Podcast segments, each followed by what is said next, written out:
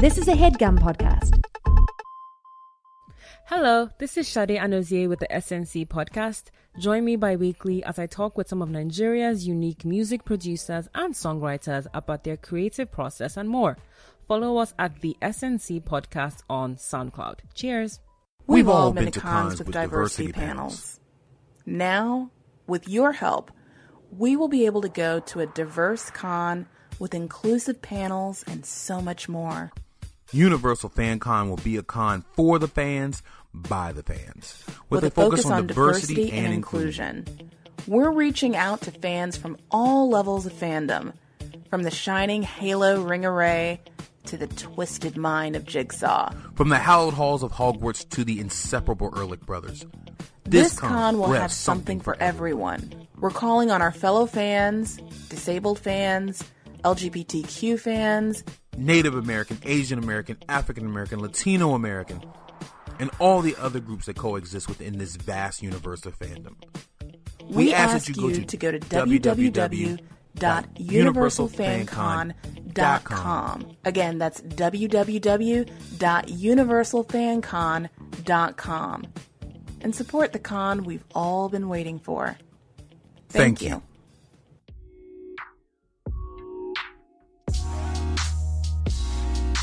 Hey, this is Steph Farwell. Join me bi-weekly at the Lemonade for all things nerdy and geeky, giving you all the sweet and sour notes from the nerd world, as well as my own special commentary to make this blend lemonade just right. Follow the Lemonade at Audio Boom, SoundCloud, Podbean at the Points of Interest Network, and I'll see you guys soon.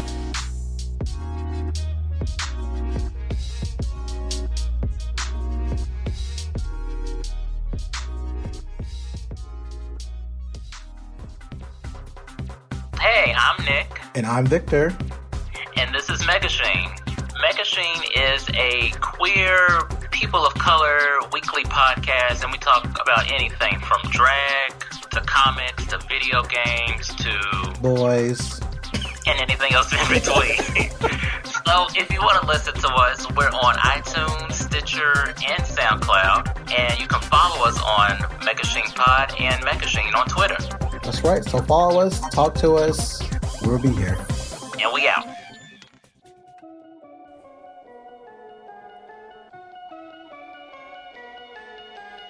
We are the Lucas Bros, and we were just on Black Girl Nerd podcast, and it's fantastic. And listen to it every every day, every hour, because they are awesome.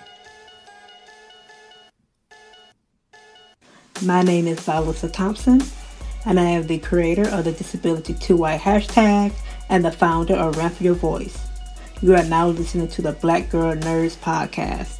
This is Simone Missick, and I am Misty Knight, and you are listening to the Black Girl Nerds podcast. I am Micheline Hess. I'm the artist and writer of Malice in Ovenland and the Island Cats of Congaree, as well as the Anansi Kids Club and the All Saints Day Adventure, and you're listening to the Black Girl Nerds podcast.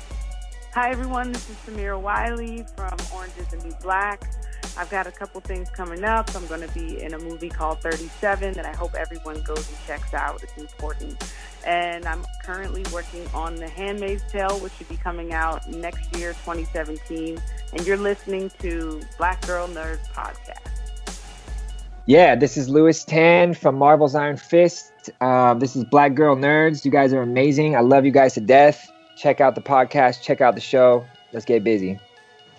Hello, I'm Regina Hall, and you are listening to the Black Girl Nerds podcast. Hey, this is Gina Prince Bythewood, and you are listening to the Black Girl Nerds podcast. This is Raleigh Ritchie, aka Jacob Anderson, aka Grey Worm from Game of Thrones, and you're listening to the Black Girl Nerds podcast.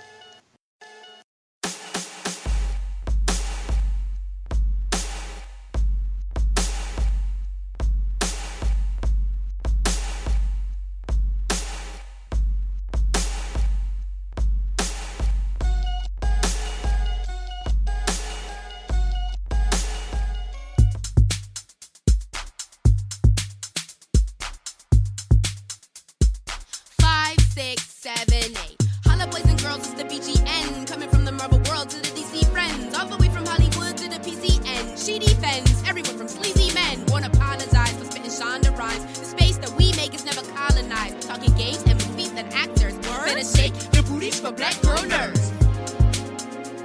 Better shake your booties for black girl nerds. Yeah. Better shake your booties for black girl nerds. Better shake your booties for black girl nerds. Better shake movies for black girl nerds.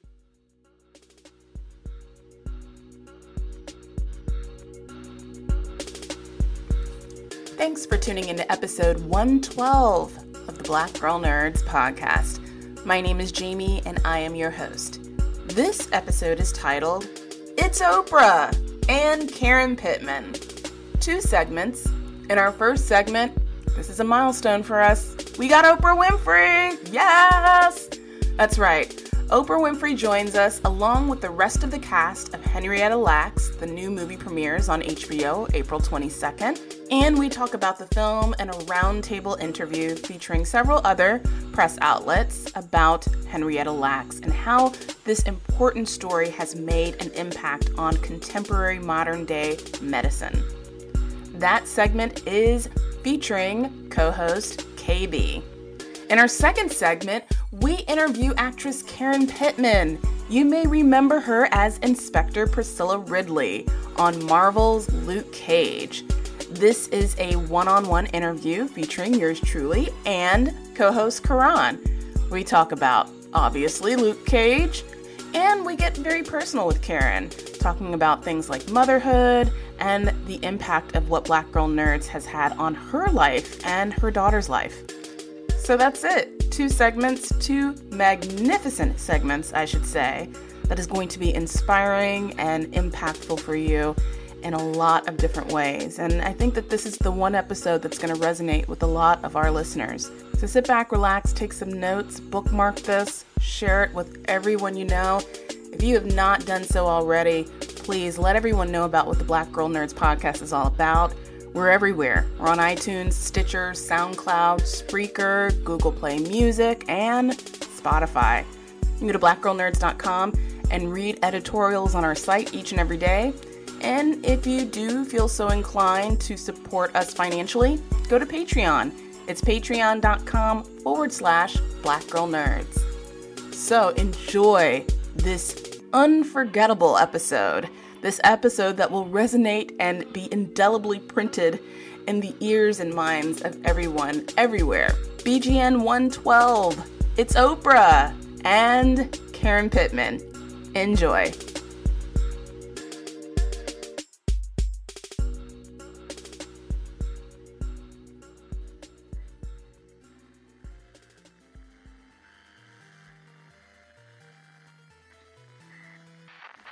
The Immortal Life of Henrietta Lacks is an HBO film that premieres April 22nd.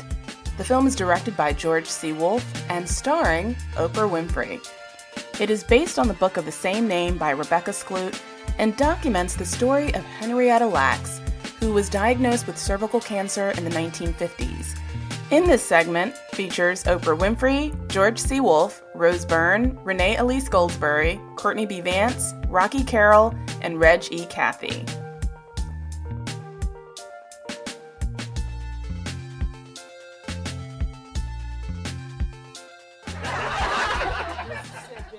Yes, ma'am. Oh my God. Has this ever happened before? I'm from Guidepost. Okay.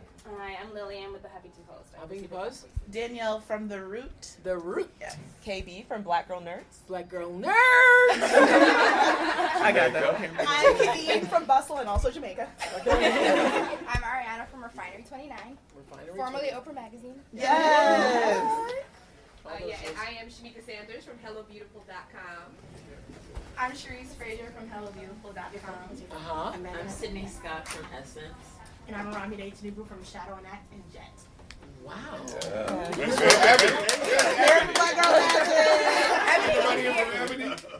Where is Ebony? Jet is here. Ebony and Jet is here? Jet. Yes. Jet is here. Oh, very good. All right, good. All right, how, who, who's in charge? She was like, Recording.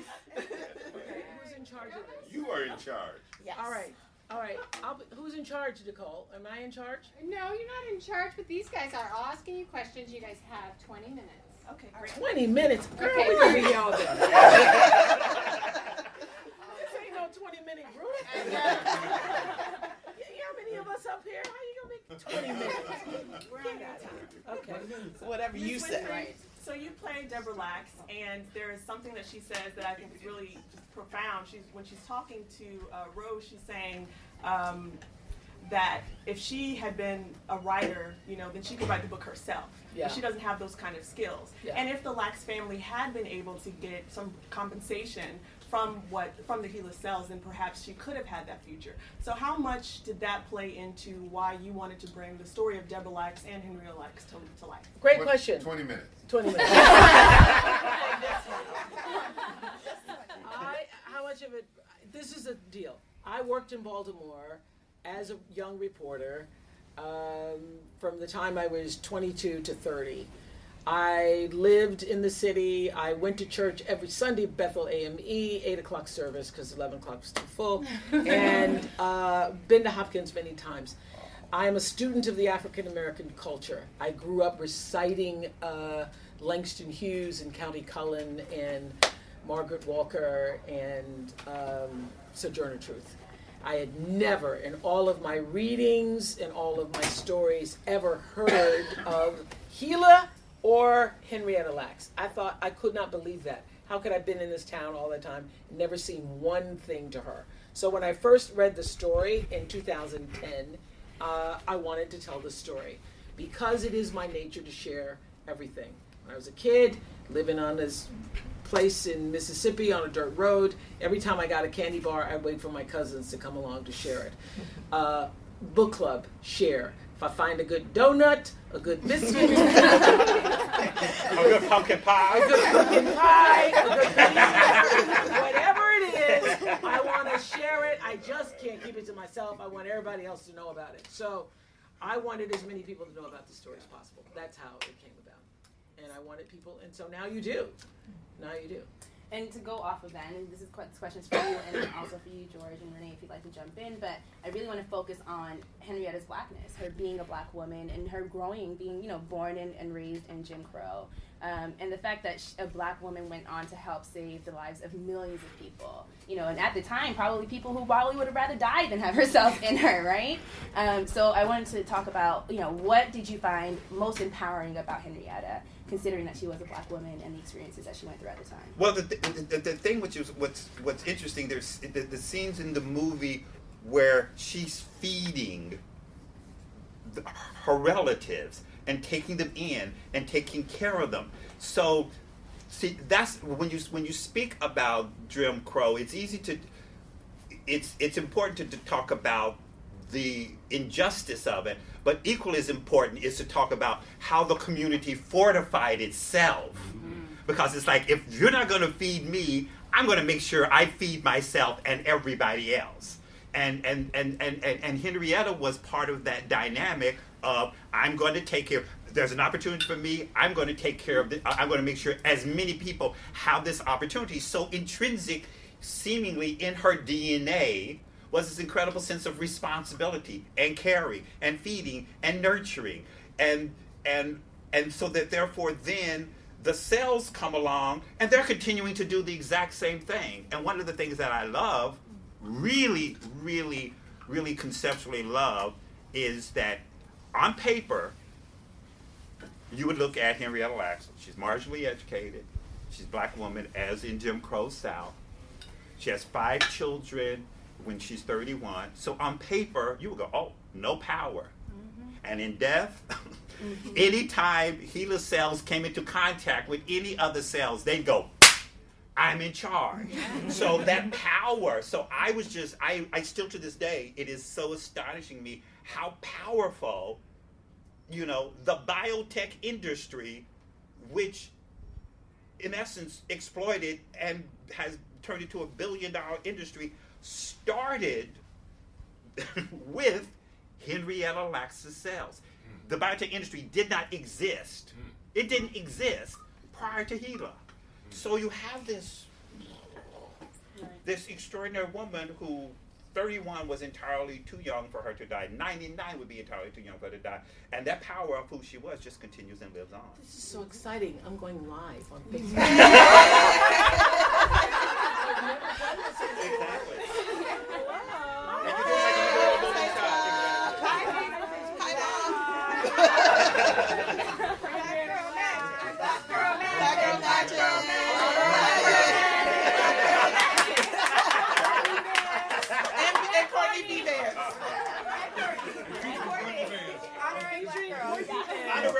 girl, Courtney Banks.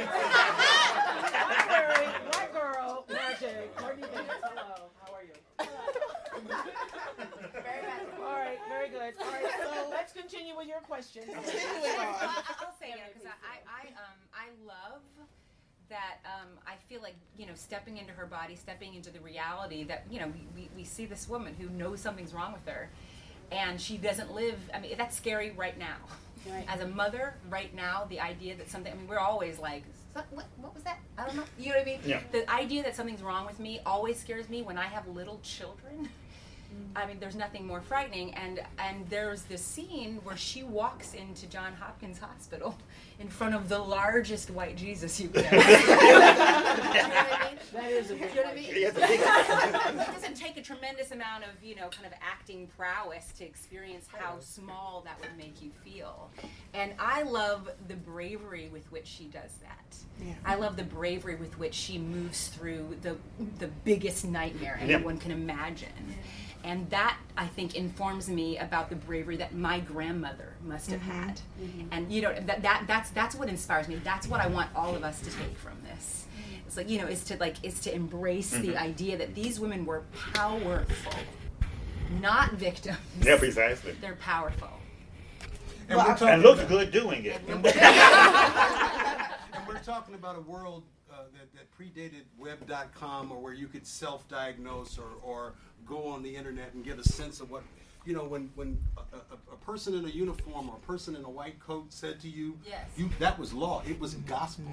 If a doctor told you you were sick or a doctor said you needed this treatment, you accepted because that person in the white coat was God. I mean, that, so that was the era that you lived in as well. So as, as far as the, the, the movie deals with not only the treatment of, of, of, of uh, Henrietta, but of her sister and the, and the mental institutions, but this was an era that you lived in. When somebody in a white coat told you something, it was law, it was gospel. So the fact that this was buried for so long, uh, it, it, it, it, it's astonishing, but it makes sense to me as well because you didn't question what a doctor said. And so that, that was also a very important part of this of this storytelling. I want to ask about um, the idea of having a white savior. I talked to Courtney a little bit about this this morning um, around the idea of, especially the parallel of now being in Black Lives Matter movement and people often wanting other voices to be a part of the movement as well, but then also protesting said voices when they jump up to be a part of it. So I just want to know like the parallel between that and having someone like you, you know, playing Rebecca Skloot to come in and have to tell that story and then deal with their separate pains and blockages of being able to push that forward. She told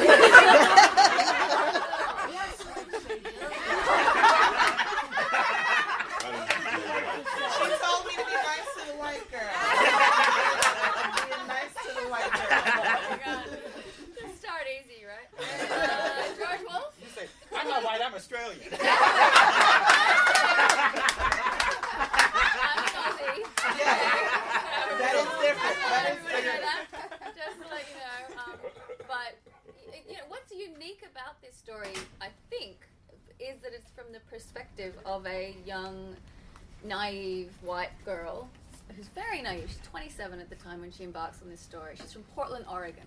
Okay, like she's got no experience with the African American culture, admittedly, if you talk to Rebecca, and then from from an African American woman, an older African American woman, that on this very unusual experience they have together, and the question of the like the white savior was something we t- discussed day one, Mhm. you know, and it's complicated and complex, and it's something that I really leaned on George and Oprah for because it's not I, you know, it's um a we wouldn't prob- you know Rebecca wrote the book. She got it. She it was her doggedness and determination and her obsession with it that you know is one of the reasons we're here. One of the reasons but um but it was a it's a complicated thing that I very much leaned on these guys to to understand to navigate delicately and um and it's still complicated you know. So- And but also I think, but also I think it's it's like it's like it's like nobody's waiting. I mean, th- there's something that happens when Rebecca. Okay, the camera. There's something that happens.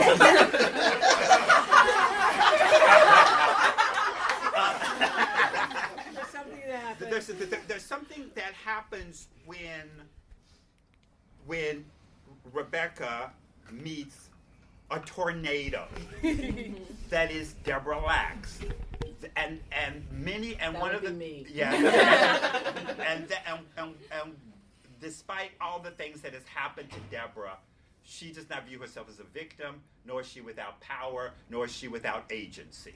What she doesn't have is access. Mm-hmm. And also, when she says at one point in the m- movie, she says, "So keep on being a white. So you keep on being white." Yeah. Yes.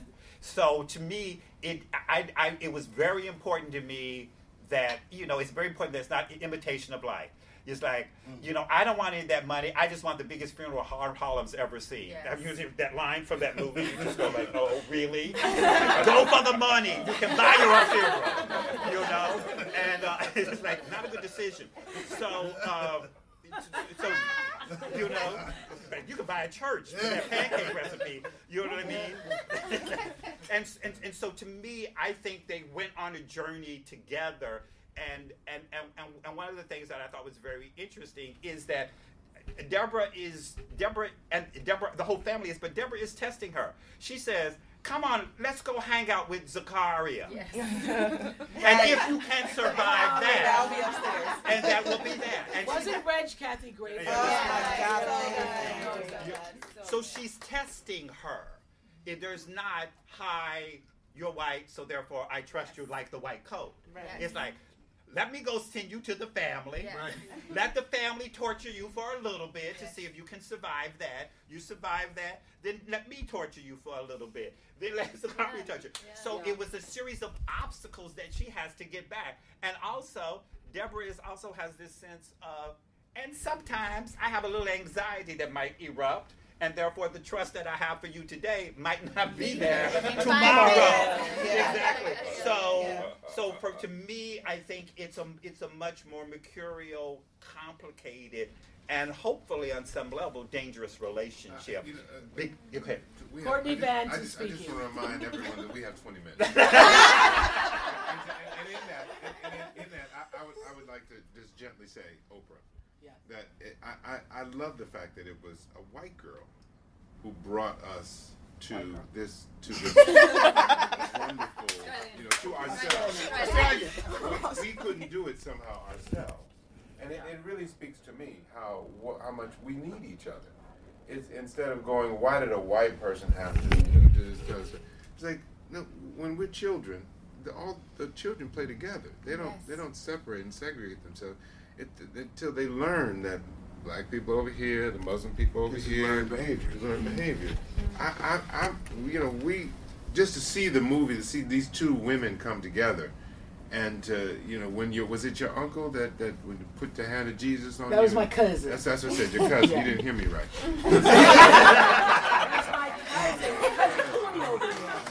your cousin put. I mean, that that brought you back to that that place where. Where we're all one, and that's what we're trying to get to. And I, I'm done. I'm done. Okay, we only have 20 minutes. We're going to end this, and um, uh, it premieres April 26th. It ended. Yeah, it's it's over. over.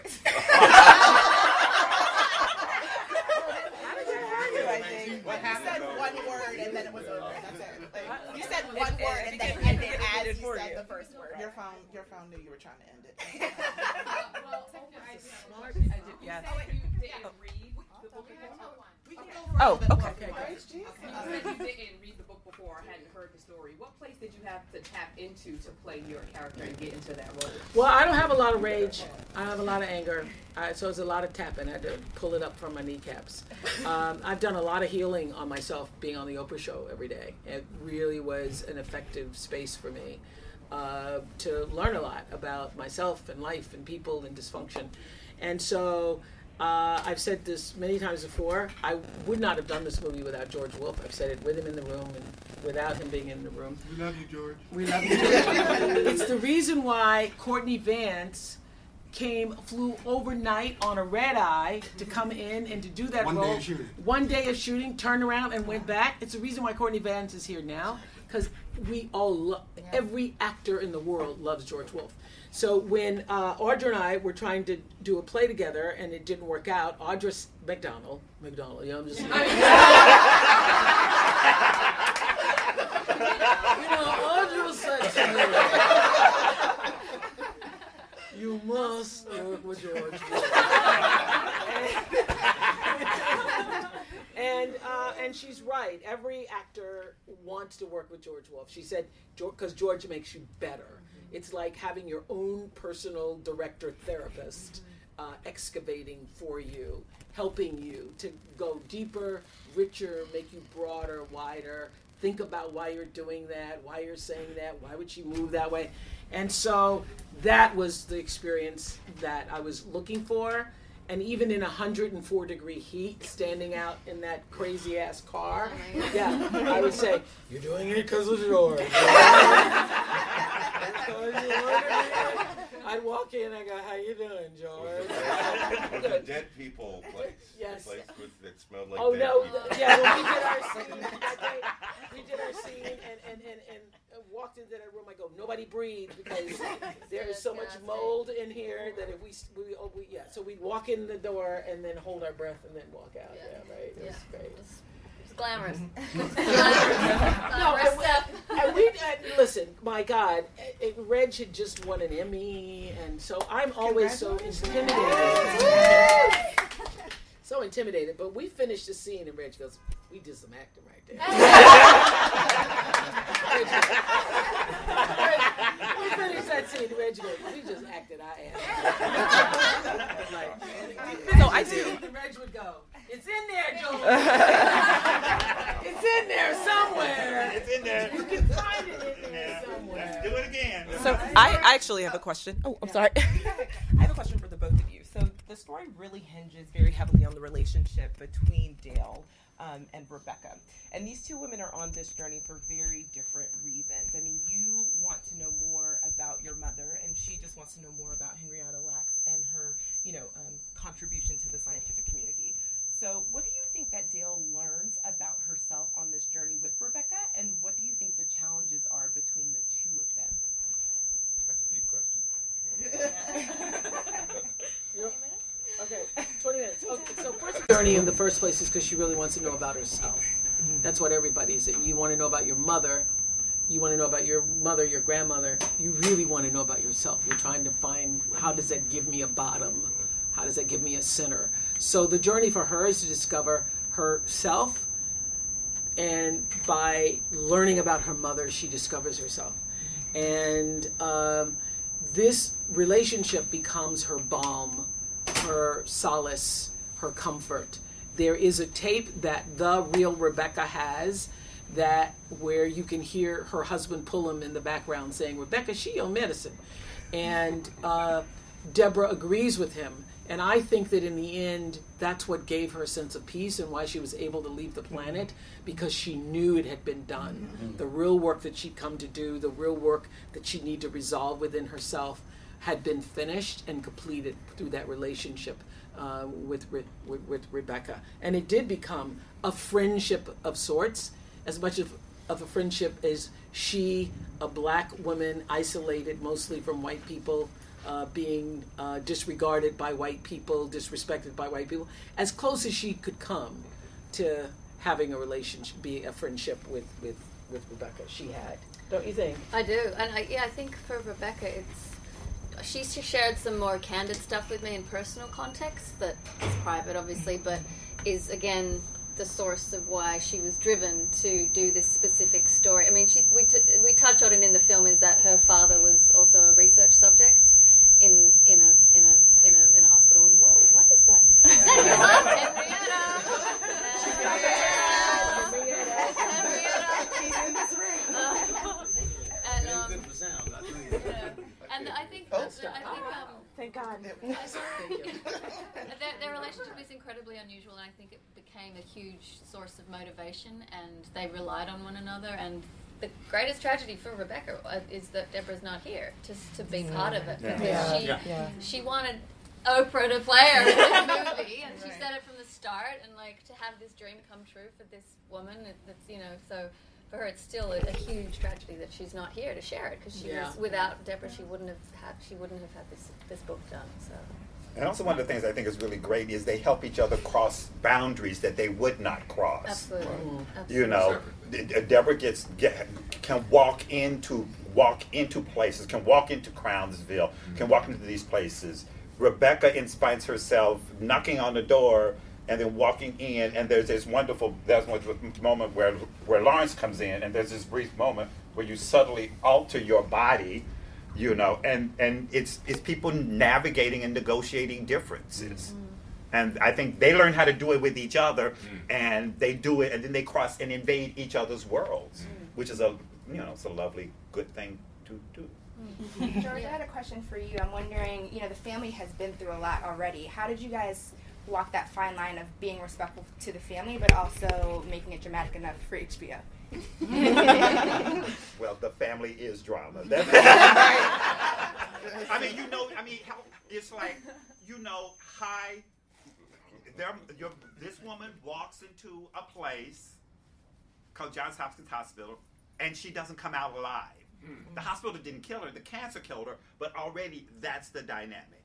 Then somebody knocks on their door, doesn't bother to explain why they are there, and then in an offhand comment, somebody turns to you and says, Your mother's been in outer space and in nuclear bombs. For which she can't even comprehend. You know, it's- you know, and so and intrinsic is that, which means, and her mother died in '51, and it's now the '70s. That's 20 years of no information.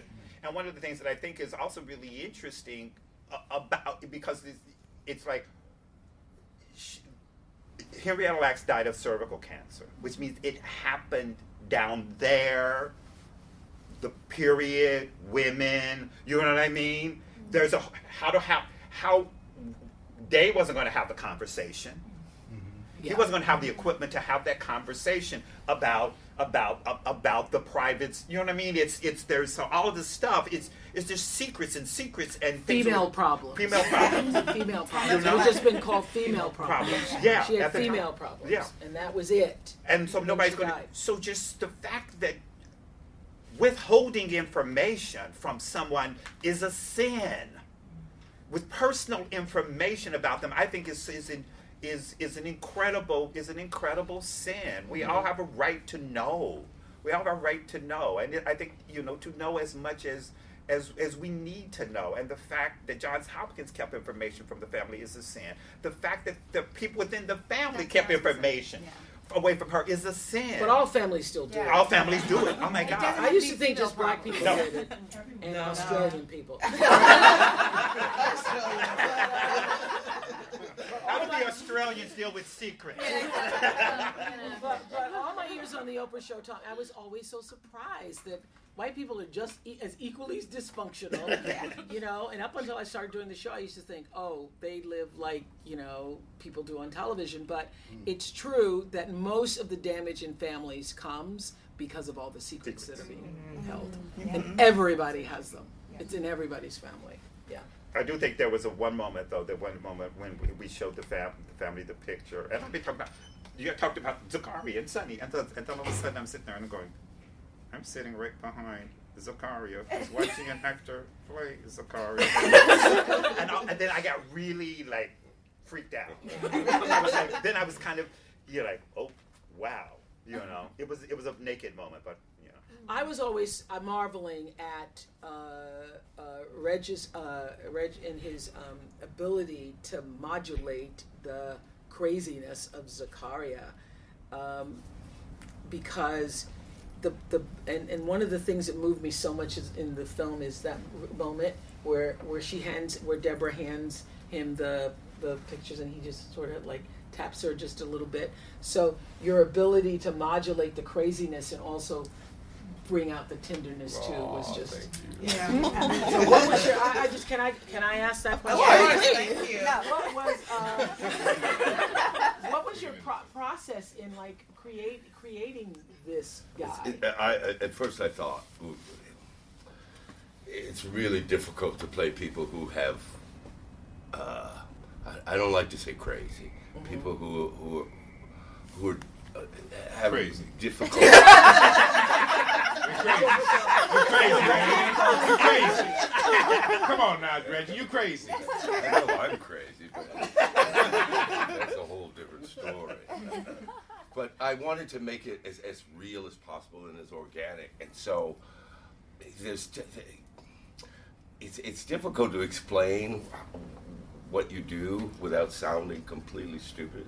Yeah. so the main thing. we I- love this laugh.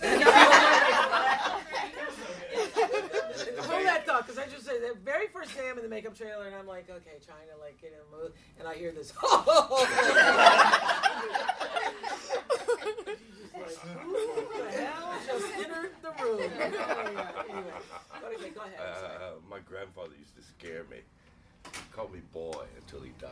At any rate, uh, I, I tried to find stuff that was going to be organic and stuff that was going to to, to be uh, without giving too much away. I, I had a relative who who had some difficulties, and so I, I. I,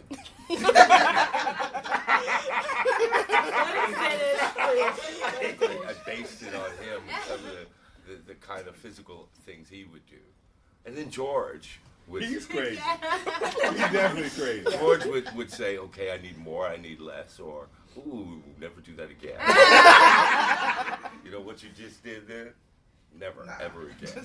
and since we've known each other for 30 years, it was easy. Yeah. It was so easy. The pitchfork up his ass day was a tough day, right? But it's uh, when you enjoy a pitchfork.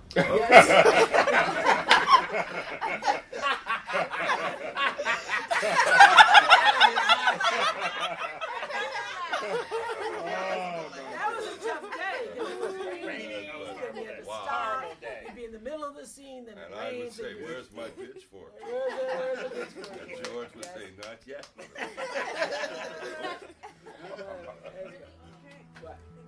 We're good, guys. No, we got We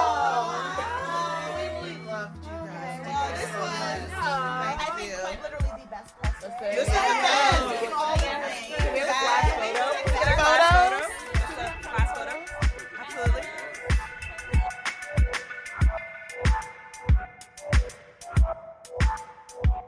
Karen Pittman is a stage, film, and TV actress.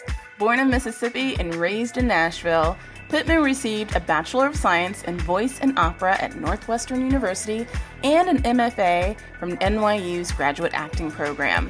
Pittman has portrayed the character of Jory in the 2012 Lincoln Center production of Disgraced and has performed in FX Network's The Americans, and you know her best as Inspector Priscilla Ridley on Marvel's Luke Cage. Welcome to this special segment of the Black Girl Nerds podcast. My name is Jamie. I'm your host.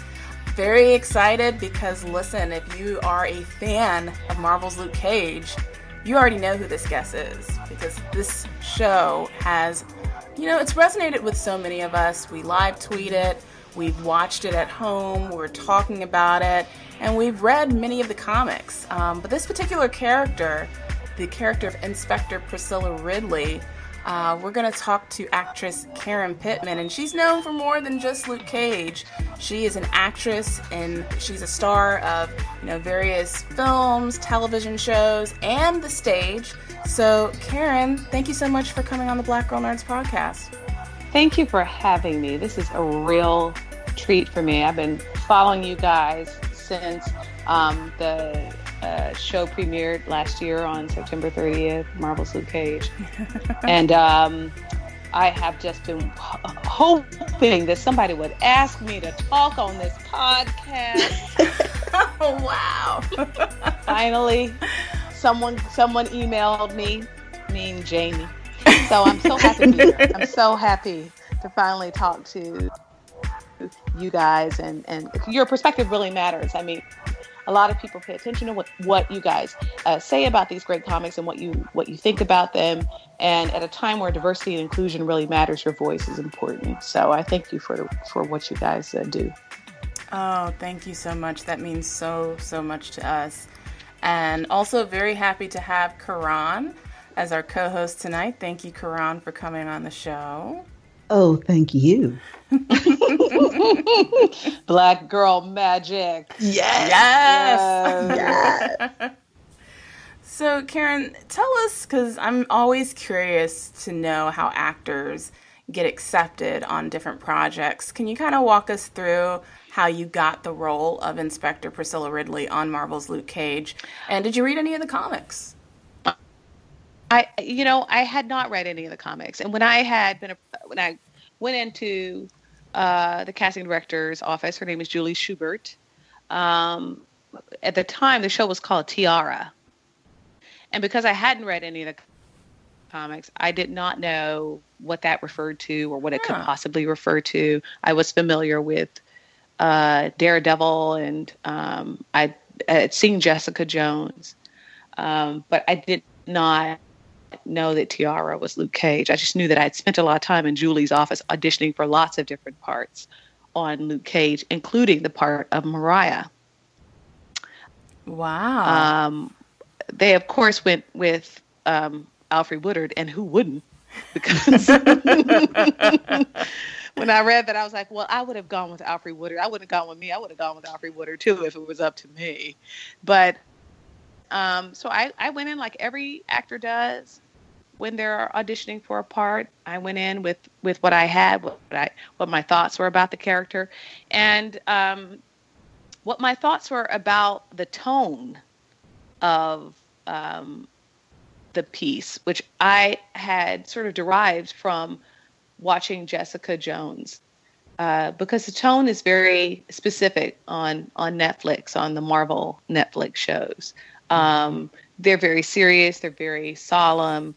Um, every frame looks like if you stopped it, it could be a, a comic book frame, right? It Yeah. could be one of those rectangles or squares that you every every single frame is just so rich in color and in storytelling. And uh, so uh, uh, I didn't really know any of the actors working on it except for Mahershala Ali, who went to the same grad school that I, I went to, NYU. wow. Oh, I Um, love him. yeah, he's great. Yes, he's he great. is. He Um, and of course, and of course, I knew who Alfre was.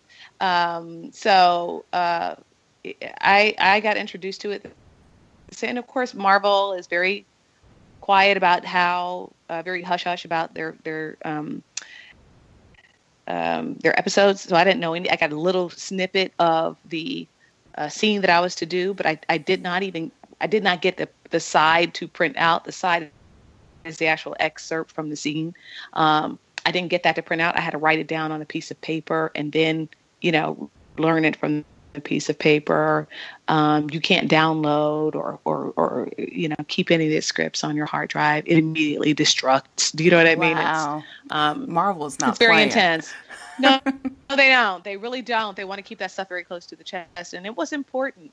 And it just fires your imagination too, because really there are only a few people, maybe, you know, three dozen people, maybe that know that it's shooting, that know what the world is like, and it just Mhm. makes you all a very very tight community. But it also really fires your imagination, your desire to invest in what the other people are doing on it. It just makes it a really, um, it's just a, a fun set when you go on it because so few people know about it. That's so interesting that the alias for the show was called Tiara. What? I, I don't get the connection. Yeah. I don't either. Maybe it was random. The tiara, hmm I think that that is that that refers to the um, thing that was placed on Luke's head when he was at the doctor. Yeah, yeah, yeah. Back in the uh, back in the uh, Got yeah, it. In the lab. prison His old school, his old yes, school in the lab. Mm-hmm. Yeah, yeah, yeah. Okay. That was Tiara. the, that was the code name for the show, Tiara. That's That was good. Yeah. no one was looking for that. I love And that. I think that I think that, that was the only code name that actually had a reference to the comic itself. Yeah. Um, but there are code names for when Daredevil is shooting, code Mm-hmm. names for when Jessica Jones is shooting, and code names for Iron Fist as well. So Mm-hmm. Um, so Luke Cage did something pretty remarkable in that it centered all of its black female characters, which is sadly it's a rare thing to see these days. So what was it about this role for you that was unique compared to the other roles you've done in the past? Uh, well, I, I couldn't know the unique quality of the character until I met the actors I was working with, right? Yeah. Because Inspector Ridley was cut from new cloth. She is not. You're not going to open up a Luke Cage comic and find this character in there. Right. So um, we in the reflect. The, the reflection of this character um, is very clear in all the, the people are you know all the characters around her so very much in simone missick we had a great chemistry on set Love um, her. yeah, I consider her to be a, a, a very good friend. Um, Woodard was just so um, supportive. It was also a very um, heated political moment while we were shooting it. This was we were shooting this in early 2015. Yeah, yeah, 2015, 16. When did that come out? Two- 2016 was when we were shooting this, early 2016. So it was kind of one of those very heated political times, and we all had discussions about it in the in the makeup room. Do you know? Um, Rosario had a lot of strong opinions about it, as you well know. She's very Right. involved in uh, politically involved. Yeah. Um, so we were all very strong women on set, and so when we brought these characters forward, it was very um, easy to tap into their strength. You know, I also think that that's a function of the writers. Um, Yeah. Cheo uh, didn't want to have any any wallflowers. You know, I don't think he knows any black women who happen to be, you know, not strong. One of the things that I thought was important to add, though, um, are the nuances between what Priscilla wants and the nuances between what Simone wants. You know, genuinely, they are both after the same thing, which is the truth, right? Misty Knight says in the show, I stalk it, right? I would say uh, Inspector Ridley does not stalk anything. Do you know? She's not stalking anything. But um, I would say that she goes after it in her own way. You know what what the bottom line is, and um, I wanted to make sure that that was shown. It was nuanced, and I think that people did get that. Uh, although uh, they work in the same precinct, they're both um, police officers. They they both are seeking to help and protect and serve their community. Um, they're going about it in, in very different ways. Uh, one of the traps uh, that I found that we were able to um, step aside from episode to episode was the trap of being petty and catty, having Mhm. that kind of relationship show up on, on screen. And there is room in the script for that choice to be made, you know. But I think between the two of us as actors and the director, uh, we really decided that we weren't going to break the spine of that relationship and make it into something that was not actually uh, constructive, useful to the storytelling. And I think a, um, a kind of a petty back and forth between uh, Inspector Ridley and um, uh, Misty Knight would not have been useful. So I, I, I really think that what you see on screen for uh, Priscilla Ridley is a function of what the writers uh, came up with during uh, the season, what they felt like they needed, and what we created on set. Because again, Marvel doesn't have a Priscilla Ridley in its comic books, so. Um, uh, so yeah, I think that that's where we landed with her. Well, they do now, and you certainly have made your mark. And I have to tell you, Karen, I was the, the diva in me recognizes the diva in you, and I was just as pleased as punch when I discovered you and I have something in common, and that's opera. Oh yeah. Do you still perform, and will we hear music from you in the near future? It's so funny you should say that to me. I I actually performed this past weekend on Easter or no Easter Vigil on Saturday oh, night.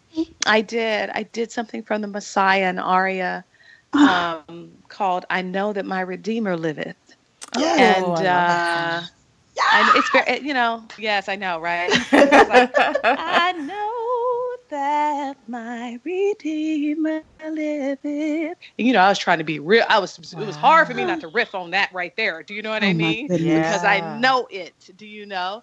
Um, I'm very When much you know that you know, When you know, right? Um, so yes, I'm a Christian, but I'm also part Buddhist in that way. Um, but um, but that was the last time I did. I did a little opera. Then I, you know, a lot of people don't know that I can sing. That I started out as a, a voice and opera major at Northwestern, and I finished there and got my degree because I haven't been in any musicals on Broadway and or any of that. So, well, I did I did do one musical, uh, but I was a cover for an actress who had the role. Mhm. So I can't wait to do more singing. I really can. I miss it I so really much. cannot. I I, know.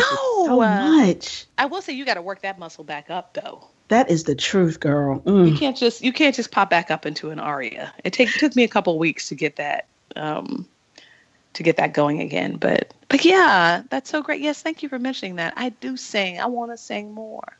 I'm I'm going to be following you because I'm going to be watching and listening. I'm gonna hold you to your word. I don't have any singing things coming up, unfortunately. But hopefully You have Instagram.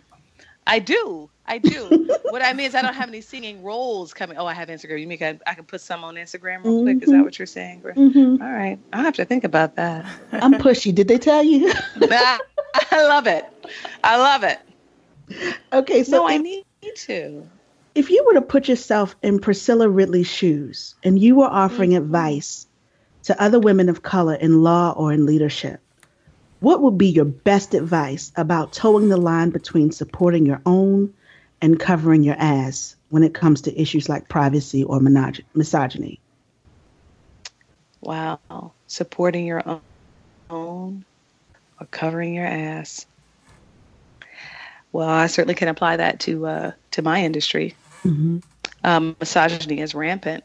Mm. Uh, of course, I think it's rampant in, in, in most places. What we've discovered um, is that it's it's rampant in, in every aspect of our, our society right now. Um, I- I, feel like it, it really does come down to a question of um, uh, money, where you are, um, in the in the what do you call the thing on the totem pole? What do you Mhm. call that? Like the spectrum Um, or the the further the further down you are on the on the pole of where of, of hierarchy, Ah. the the harder you have to the, the closer you have to watch your butt. You know, Mhm. right? Uh, but the higher you get up, uh, the less you can do so because you have more power. Um, I think really the important part is just to pull as many women up as you can, right? Um, the question of whether or not you protect your butt or whether or not you, you know, uh, let some things go, I think can only be helped if you have a community around you, right? Because no Mhm. one does it alone. No one gets to move up higher on their own, right? that's the truth. Um, so I think it's very important for all of us uh, to really start supporting each other, not to fall into um, competition or cattiness. That's not useful. That's not helpful. You know, I think it's important for us to uh, support each other in our community of women.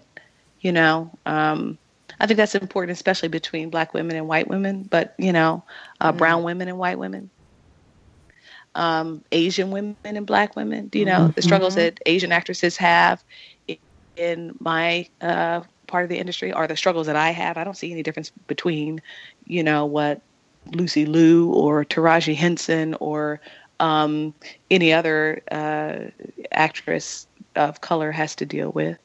So as long as we form a tight community around each other, I think that is the answer to um, social and economic power.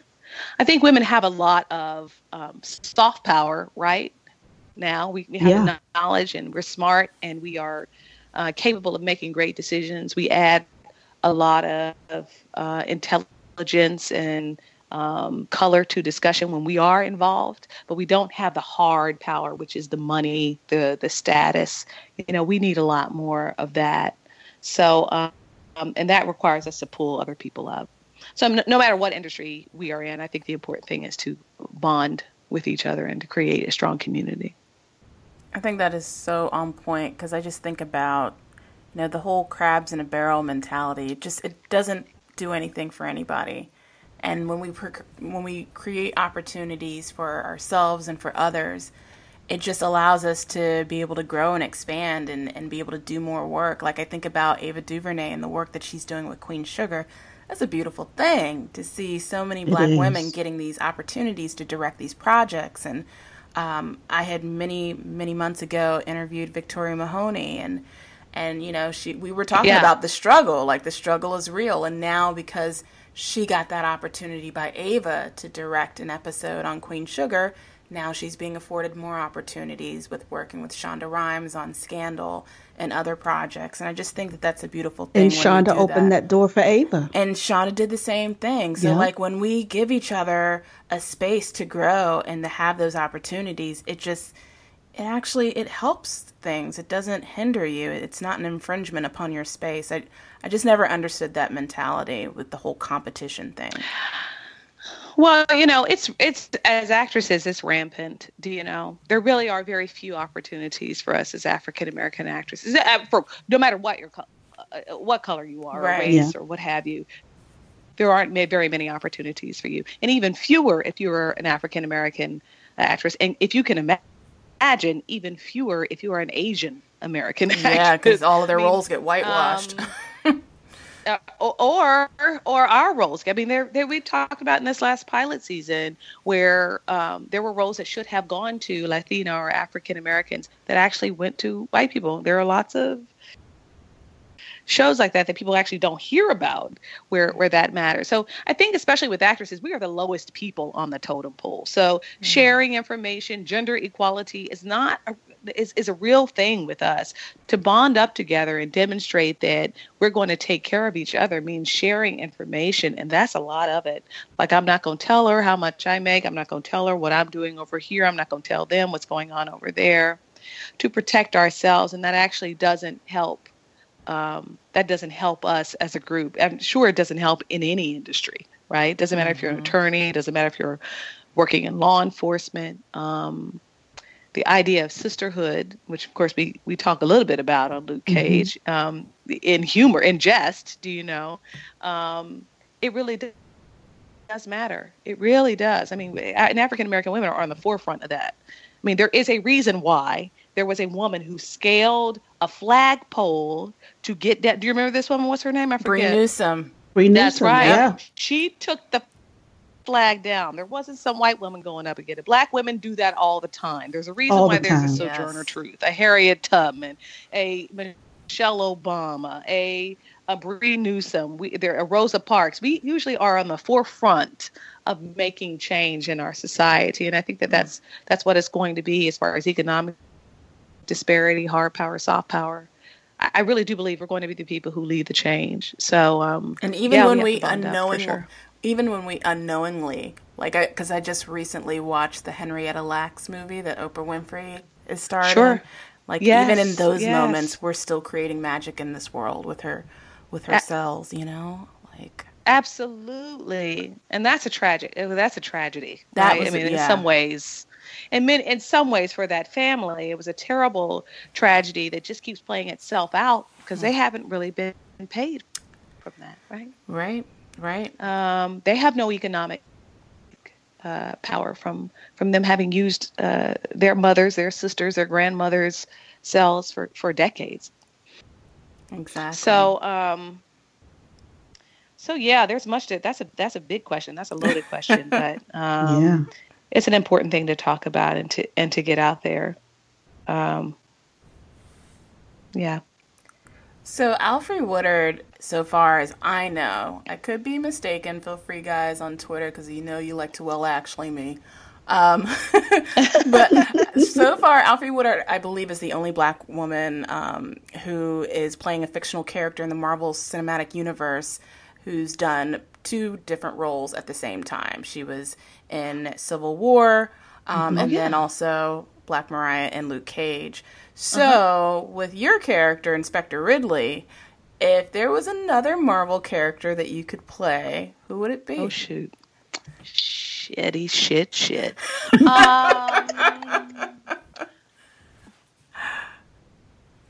I mean, Luke Cage. I heard that, girl. Really? Okay. I heard that. I would like to know why. Why you Luke look Cage? good in yellow too. I don't, because number one, because I look good in sunflower yellow. Mm-hmm. Um,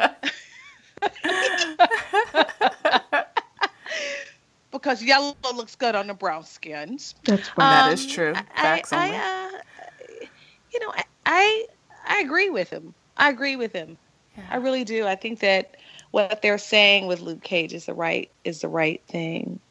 Um, this idea of a reluctant hero, of people who end up doing something that they never think that they would ever do, being, you know, as you go through life, being gifted with something that you don't, um, that you consider to be a burden, but at some point in your life, you find out that actually it, it is a superpower. And this is why I think Luke Cage is so important because you go through your life accumulating all kinds of experiences and and feeling like yeah they, they, they drag me down or they're burdensome or they're going to keep me from doing things in my life. And in actuality they give you enormous superpowers right? And this is the thing that um, luke figures out somewhere in the middle of the season. I can do something with this stuff they have given me that this life has given me. I thought it was a left turn. Actually, it's a right turn into doing this good thing for the world. And I'm a single mother.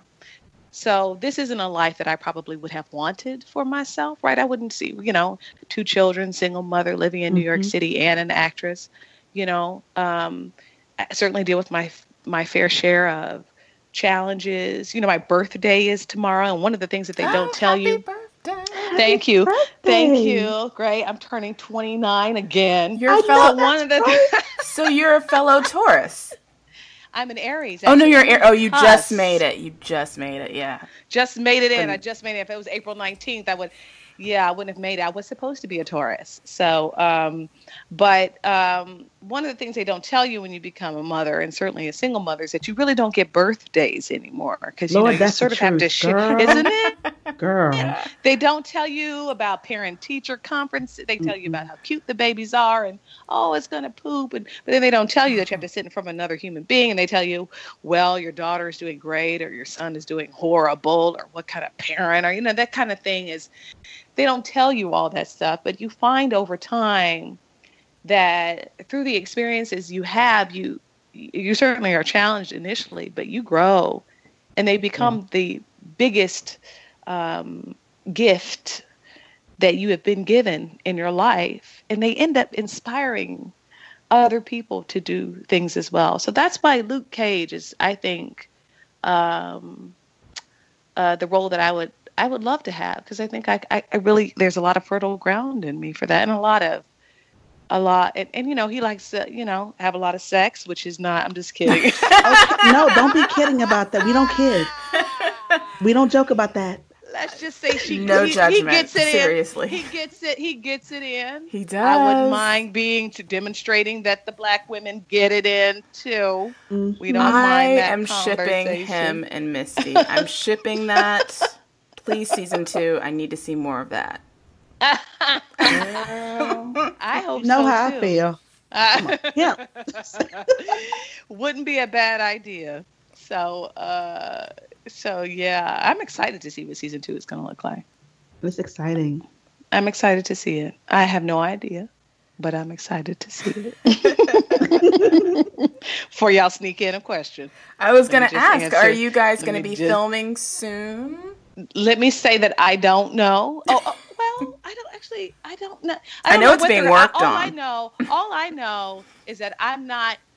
I've not yet been asked to be in in the second season of Luke Cage. I'd love to be in the second season of Luke Cage. And we would love to see you in the second season of Luke Cage. Yes. Thank you. That's very kind of you. Um, but I do have a couple of projects coming up, which I'm very excited about. Um, um, but I don't know if Luke Cage is one of them yet. So we'll see. But um, yes, if there is one superhero that I would like to do, uh, another superhero, it would be Luke Cage. Now, Karen, out of all of the wonderful I things, I bet Cheo tunes. what about Cheo? Hello. Yeah, I'm sure Cheo listens to this and I'm sure he'll be interested to hear that. I will friend of the show. I, I, will make sure I tag him on Twitter so he listens to this episode. mm-hmm.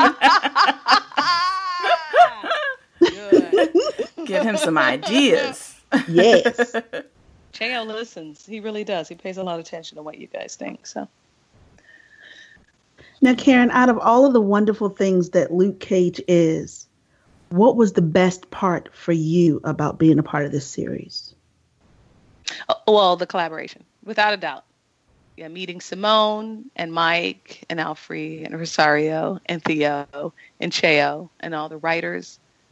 Um, the DP, the it's a it's a community, it's a family over there. I mean, they've worked on two or three different series at this point. So they have it down. Do you know what I mean? And um, they're able to flip and change and and shift and do what they need to do. Um, hair, makeup. Um, uh, it's just the, there's nothing better than bringing everything you have to a set. And the people who also work there are inspired by what you want to bring and they bring their best too. And that's true for that set without a doubt uh, with the writing. You know i went in very much like what can i do? And they're like well what do you want to do? And i was like well what you think about this? And like what you think about that?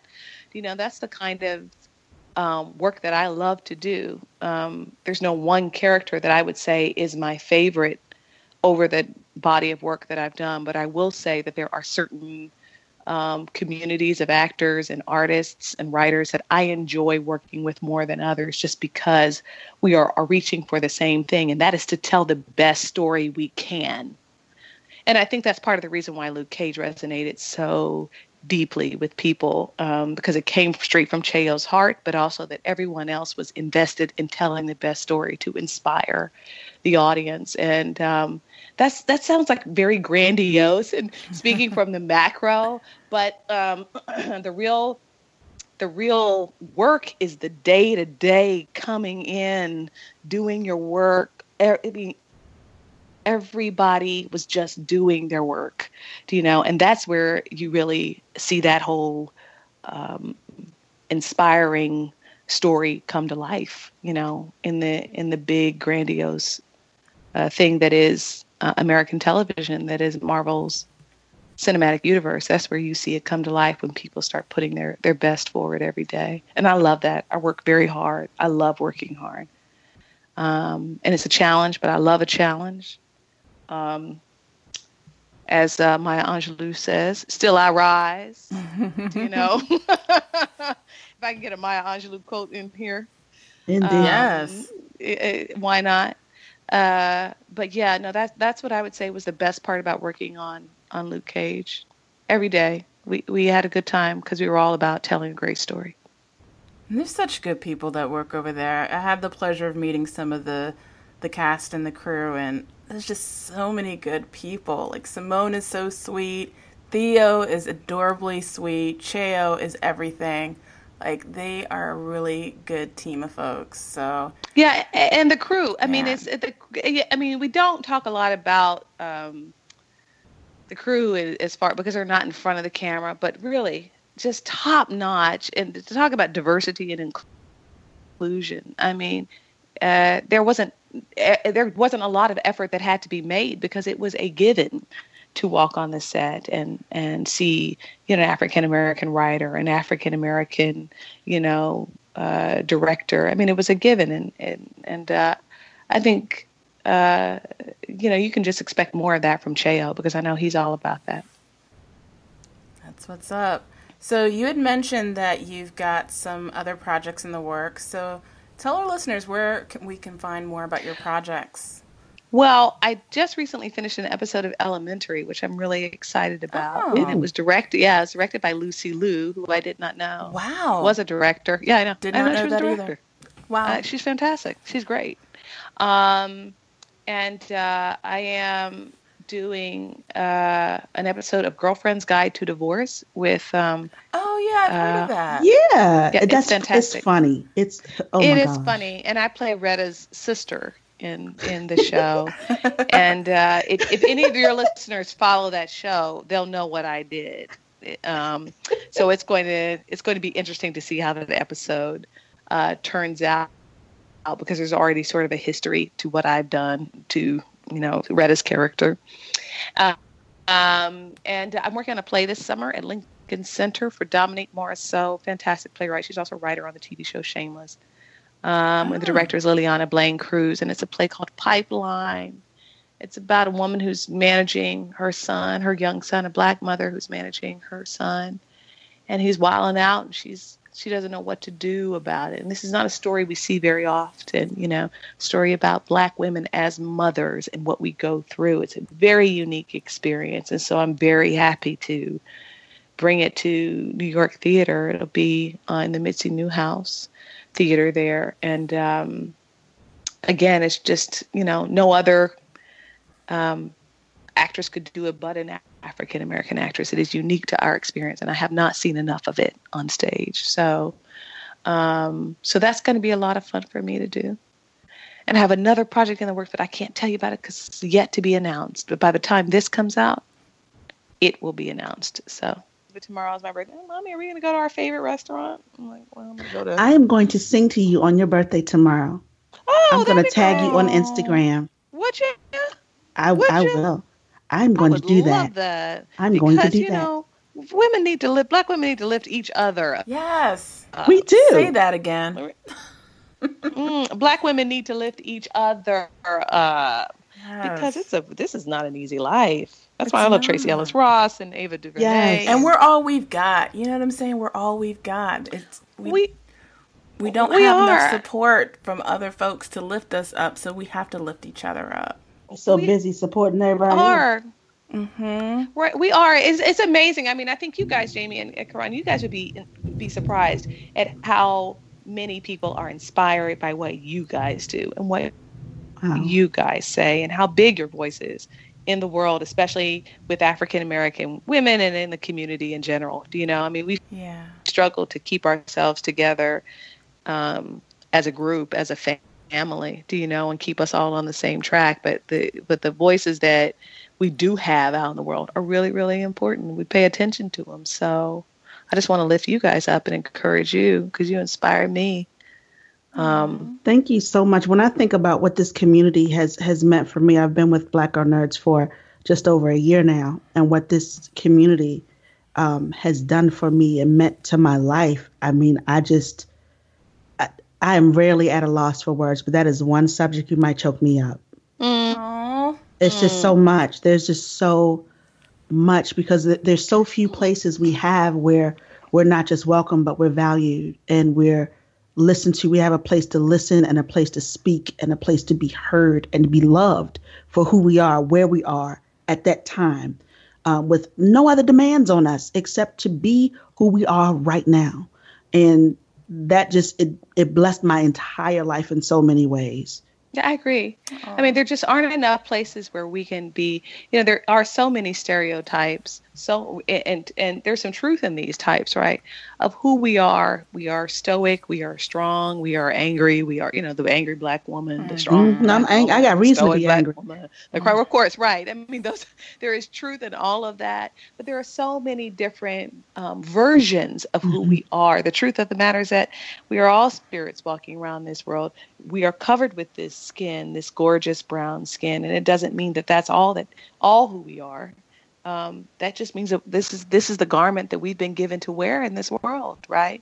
And um, underneath that, uh, we we can be anything. We we are anything we want to be. We are a black girl nerd. We are an angry black woman. We are a you know whatever whatever we want to be, and we we need to have more room to um, be self-expressive, truthful Yeah. to who we are, and um, this forum, this community, really provides that. It says you don't have to be this to be black. You don't have to be this to. You don't have to fall in that to do this. Do you know what I mean? And I I, I think it's important, very important. I, I love that my daughter asked me before I got on the phone with you. Who are you? Who are you talking to, mom? I said I'm going to talk to the black girl nerd. She said, "Black girl nerds, what's that?" And I said, "Let me tell you what that is." Okay, let me tell you because my daughter is a black girl nerd. Oh.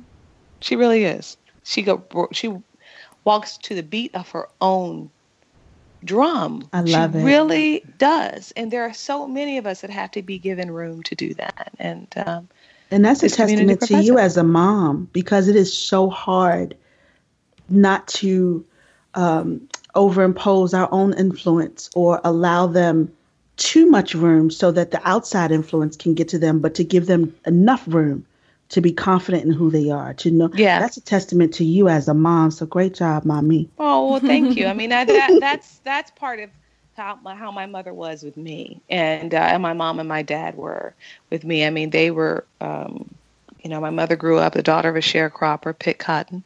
She's recently uh, deceased in November. She died on um, election day. And uh, yeah, my brother joked she wanted to get out of here because she heard about Donald Trump. she heard Donald Trump. Like, let me out I'm out this piece. let me get it out. Like Hillary was, but um, but she, you know, and my father uh, was the son of a longshoreman who died when he was 13, 14 years old. So it was that they they lived a very difficult life. But they had great ambition, and um, they were just, you know, they were kind of. Uh, misfits in their own way. They they left Mississippi uh, early in the uh, early in the seventies to uh, create their life in Tennessee and uh, live through Jim Crow. You know, we are a striving community, and uh, I think it's important that we are as inclusive in our community as we want our world to look. Right. Um, so I grew up with parents who very much were felt that it was important for us to be who we are. So um, so I'm so glad for you guys. I really appreciate everything you do. Thank, Thank you. you. Thank you very much. Ooh, about to come to some tears here.